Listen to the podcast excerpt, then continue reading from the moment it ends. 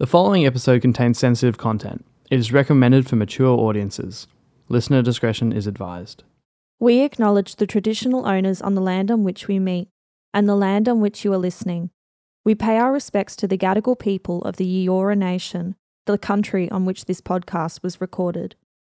This podcast was produced in a private residence in Marrickville, Sydney, and is a completely independent production. We do not act on behalf of any organisation or sponsor. Our views are entirely our own. You're about to join a conversation between two women from Sydney, Australia, talking about losing their loved one to suicide. It is unscripted. This is ordinary people sharing their lived experience. This is Talking Lived.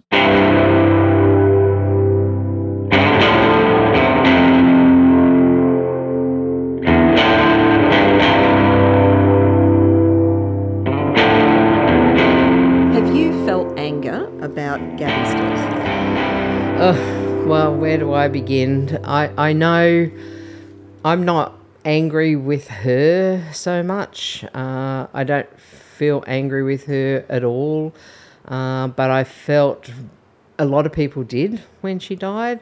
A lot of her friends did. They felt angry about what she'd done. And I can remember saying to them, look, you know, I understand everyone has different reactions, and if you're mad, that's fine, but please don't bring it to me. I actually cannot deal with your feelings of anger about her. My feelings were just of such overwhelming grief.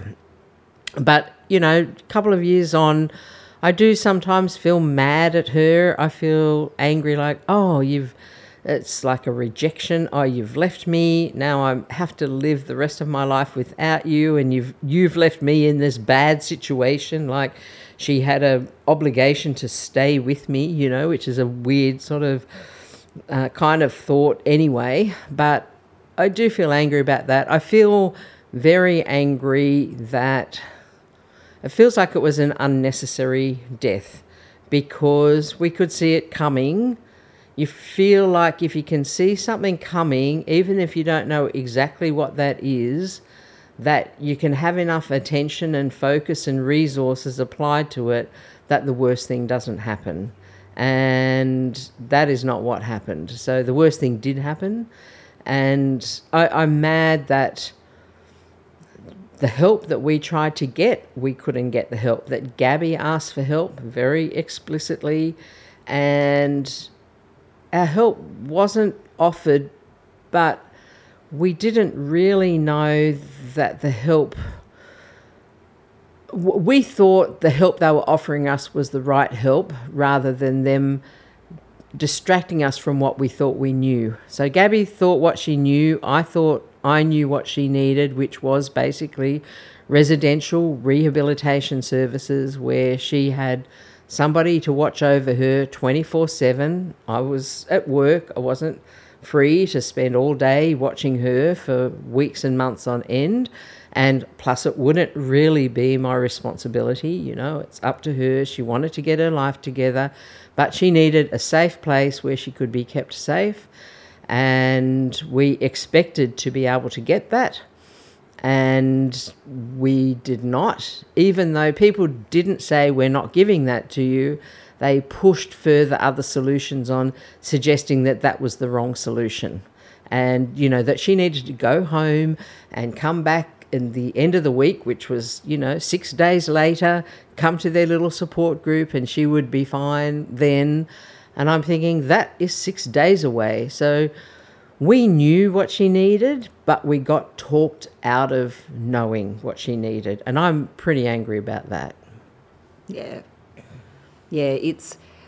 I can only kind of ditto everything that you've basically said because there's a lot of parallels to our experience in terms of how we were trying to have very honest conversations with the people that Jason was liaising with within the mental health system. And um, I, I really felt the family voice was just quashed in all of that. It's like the, our mental health system, and I know this is probably a conversation for another time, but it's it. We had a system hundred years ago, two hundred years ago, where people were locked up very unfairly because there was a lot of stigma around behaviours that didn't fit the norm. So people were characterised as being mentally ill and they were locked up. It, it is almost like this experience, there's been times where I've felt like the balance has tipped too far in favour or in the in the weight of the individual steering, navigating, and managing a lot of their mental health stuff, and not mental health system not really listening to the family, um, because it is really important that people have control over their own care and that they're able to direct and navigate all of that stuff. But sometimes they're not the people that are best able or the most aware or have the most insight into what is actually going on with them. And I would agree, I am absolutely angry about that. It's weird. Anger for me in this whole experience, it's not somewhere you want to stay. I know that anger in long term isn't good for us. It's certainly what, you know, your doctor, your GP will say that to you. But I can honestly say I was so filled with rage it wasn't even a directed rage. I wasn't angry at anyone in particular, really, in the days and weeks following. I was just, it was like I was boiling from the inside. Um, and it was actually the only thing that got me up and got me moving. It, I, I really genuinely believe it had a role to play. I, I wasn't punching taxi drivers and, you know, road raging down the street. Could have, um, but I didn't but it definitely it was like it was the only thing I could tap into as an energy source to get me up and, and keep me going. Because there's stuff you've got to do. It, it, it is like boiling rage is like an energy for action, isn't yep. it? It's like, okay, there's some desperate action, uh, action that desperately needs to be taken, and the rage kind of can sort of it's activate that. Fuel somehow. I don't mm. know. I know mm. it's not good for us in a mm. long term sense, and you mm. know. Mm. We see it as a toxic pollutant. That's certainly the way, you know, medical professionals will talk to you about it, but uh, it, it, had a role to play. Well, I think, you know, the technical term that got dumped on you was a shit sandwich. Yeah. So, you know, it was the big proverbial shit sandwich, and, you know, your life happened to be the meat in there with the rest of it. You know, that's just how it was. And I mean, I feel very angry that. I couldn't get listened to. That is probably the thing I'm most angry about. I couldn't why I couldn't get people to listen to me. And after Gabby had died, I started to think, well, there's what's wrong with me that I couldn't communicate properly, that I couldn't uh, say things that why weren't people listening to me? Because I think I said in those three weeks, I went everywhere. I went to family. Well, but then we found out wasn't getting any of my messages, and maybe that would have been different if he was. Um, but my family, I had said things like, "Oh, look, we desperately." I desperately need your help. I need to do an intervention for Gabby because she's really in trouble.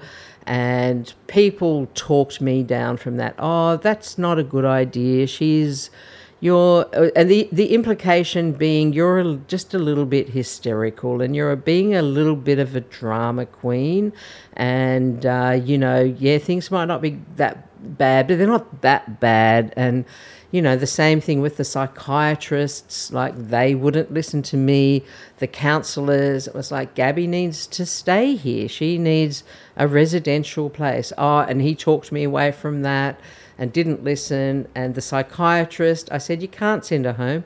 She's in a very violent state. Well, five minutes later, there she is at the door. And you come out of that. I was begging and pleading so many people.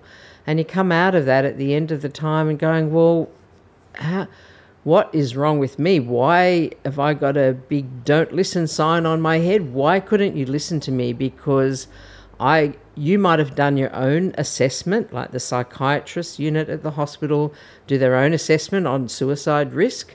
But I could have told you, if you had have listened to me, I could have put really, um, you know, red marks on the places where she was spinning you a yarn. And, you know, you needed to understand that. I thought that's what the professionals would do, would be to understand you know, you think, oh, they understand that people are talking around this and that they're going to connive and uh, deceive and you know the humiliation and the shame and the fear is so great of being cast as being a person that can't stay alive is so heavy that they are going to do everything to um, obfuscate that space and you're never going to know so you need to maybe go to a loved, trusted family member, and maybe their perspective is going to be a little bit more valuable than the person who is is deeply, deeply in this um, place that they can't really show you what's going on.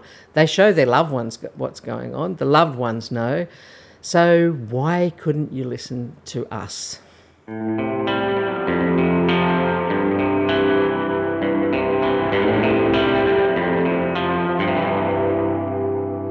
more than three years since they've died now, Tanya. So do you feel angry today? Or do you who do you feel angry with? I still do definitely find myself in the angry place. And I'm sometimes zapped there. It the again, the day will be unfolding in a very normal way and the next thing you know, you'll be triggered by something Maybe you'll come across, I don't know, a document, something, and it, you are zapped back to that place in time. And again, you just feel that red, red hot rage. What? And it's kind of tied to a why did this happen? It feels unfair that this happened to me. But the bigger part of it is losing. The world has lost someone who was really, really special. He was a really, really special person, Jason, and that's gone. Yeah. That's gone. It's a monumental loss. Yeah. He mm. was clever, he was funny, he he was incredibly special to me. And I know that his family loved him as well, you know. He's gone. Mm. That's I can't ever not feel angry about that. What what is better is that I'm not in that angry place all the time because it does make you feel sick when you're there all the time, you know? Yeah. Um, so, and I still don't, it doesn't feel like a particularly focused anger. Like I'm not angry. I don't blame anyone for his death. Yes, there are some issues around the mental health system that, yes, I probably have, I could write, a, you know, a dissertation on that. But in a direct individual sense, I'm not angry at anyone, and I'm not angry at him either. Mm. Kind, sometimes I lapse into that, and it's sort of like a why that you'd have an argument, like you'd have an argument with your partner over something. That mental conversation sometimes tic tacs back and forth, and I can almost hear him answering in my head, where you're still having that conversation with him. But it's not. I don't. It's not a real anger. It's a different kind of anger, maybe. Yeah, well, I don't know whether I'm still angry. I feel in some way, um, you know, maybe I'm in denial, that maybe I'm furiously angry, or I suspect that I'm furiously angry with her and refusing to acknowledge it or something like that. But I absolutely feel that the grief of her, the loss of her, is like a hundred times fold the anger with anyone or anything about the situation. In a way, I f- sometimes I feel I'm boxed into a corner, and if if there's anything uh, that would make me angry, it's almost like okay, I've got walls crushing me in on all sides, and I have to fight my way out of this this box because I feel like this suicide has forced me into this box. It wasn't something I a place I chose to be. The event has forced me in there and it's completely out of my control. What happens is out of my control, and what happens in life for the rest of my life is out of control. It's like, uh, and and I think I probably am a bit of a control freak, like a lot of us in this day and age.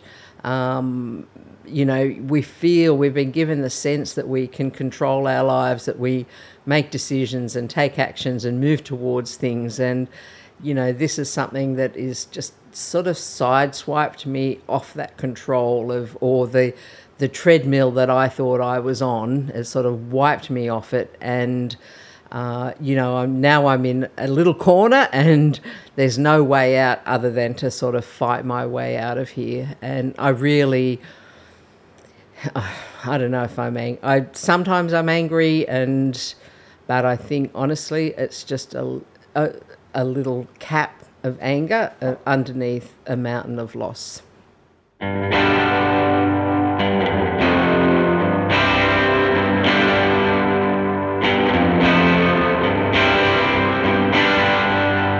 So we've both talked about anger, moments where we felt angry. Do you think it actually plays some role in this process? Mm-hmm.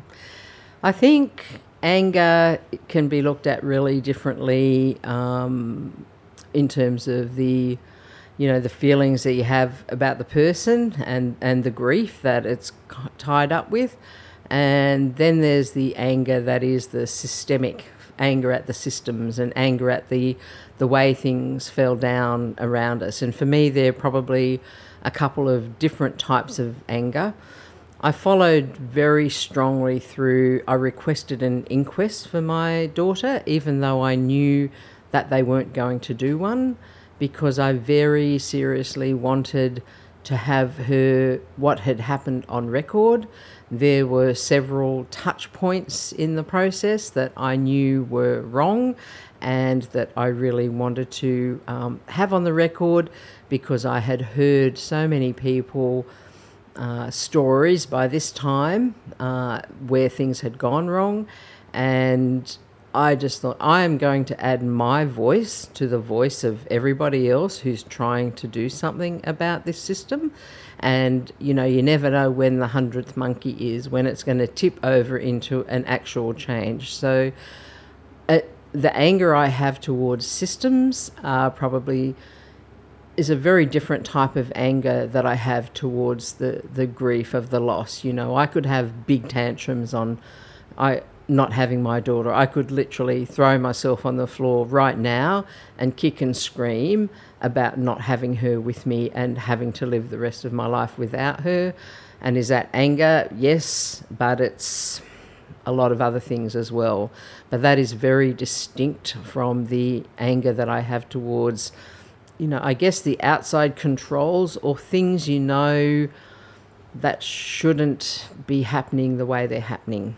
Uh, the, the broken system uh, that shouldn't be operating the way it's operating. And despite best intentions, and I guess then there's another anger. I've only really experienced that once, which is like a white hot anger, which is, you know, if I had a gun in my pocket, I would have shot you right now because I would have absolutely out of control, you know, um, rage. And, you know, where there's no, there's no moderating that and and potentially that is the anger that um, uh, my daughter had, or that any suicide person might have, is that unable to moderate that feeling, you know, unable to inhibit it or park it, or you know, it it controls you. And I have had that instance probably once in my life. I don't think more than once in my life. Um, but it's pure hot white anger, not and I think it's about injustice more so than loss.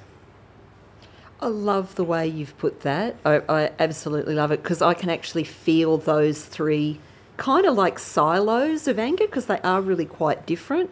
But the systemic anger one, eh, that's just, I absolutely know what you mean because you it feels very faceless what you're engaging with. Even though there are doctors and they're professionals and there are people that are on that front line, it feels like you are tr- working against a kind a very faceless system that's not hearing you.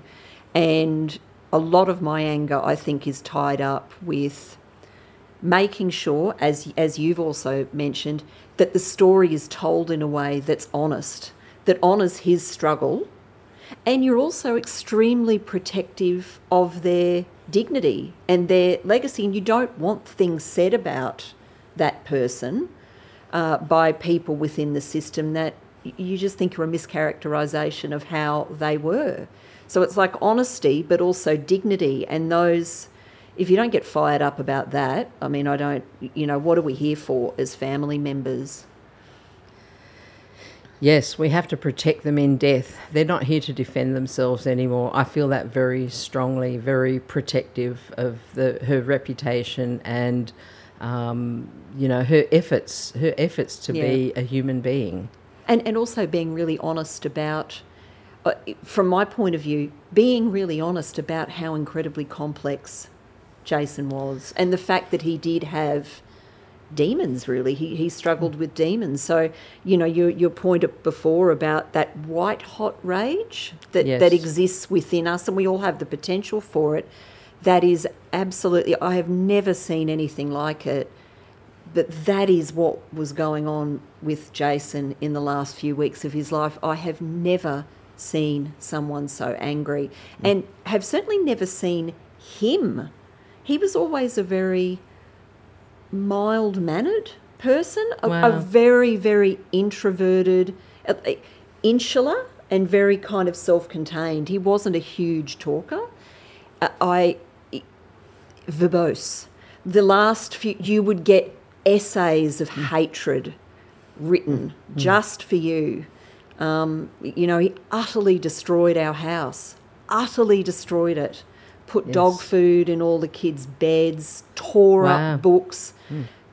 I've never seen there was garbage from one end of the house, just someone spinning like a tornado driven by pure rage. Yes, yeah. Oh, and you can only have compassion for that Oh, it it's heartbreaking. Hmm. And impossible to live with. Impossible to live with and that that the hardest thing is knowing that I turned away from it for what were good reasons. Mm. But knowing that someone was that alone because that's someone alone and in pain. But you have to make choices that are I, I, I had to protect my two girls. Hmm. You did. You absolutely had to protect them. And, you know, it makes me think on the fly the kind of help that we needed, that you and I both needed, was help to stay with that person and not allow that person to inflict the damage that they're inflicting. Assistance with protecting you from the damage and stopping that acting out of that insane rage, but not the loss of that person. And Yeah. we don't get to have that choice. And the way the system is, that we don't get to have that choice. Content development and background research by Joni Janaway and Tanya Bretherton. Sound, music, and audio, pre and post production provided by Paddy O'Rourke. If this conversation has been difficult for you, if you're experiencing suicidal thoughts or feelings, or if you're just having a really tough time right now, there is help out there. Lifeline is available 24 hours on their hotline at 131114. The suicide callback service is also available at 1300 659 467. If you're having a hard time and not even sure how to start the conversation, remember that a trusted GP or a family doctor is also a good place to start.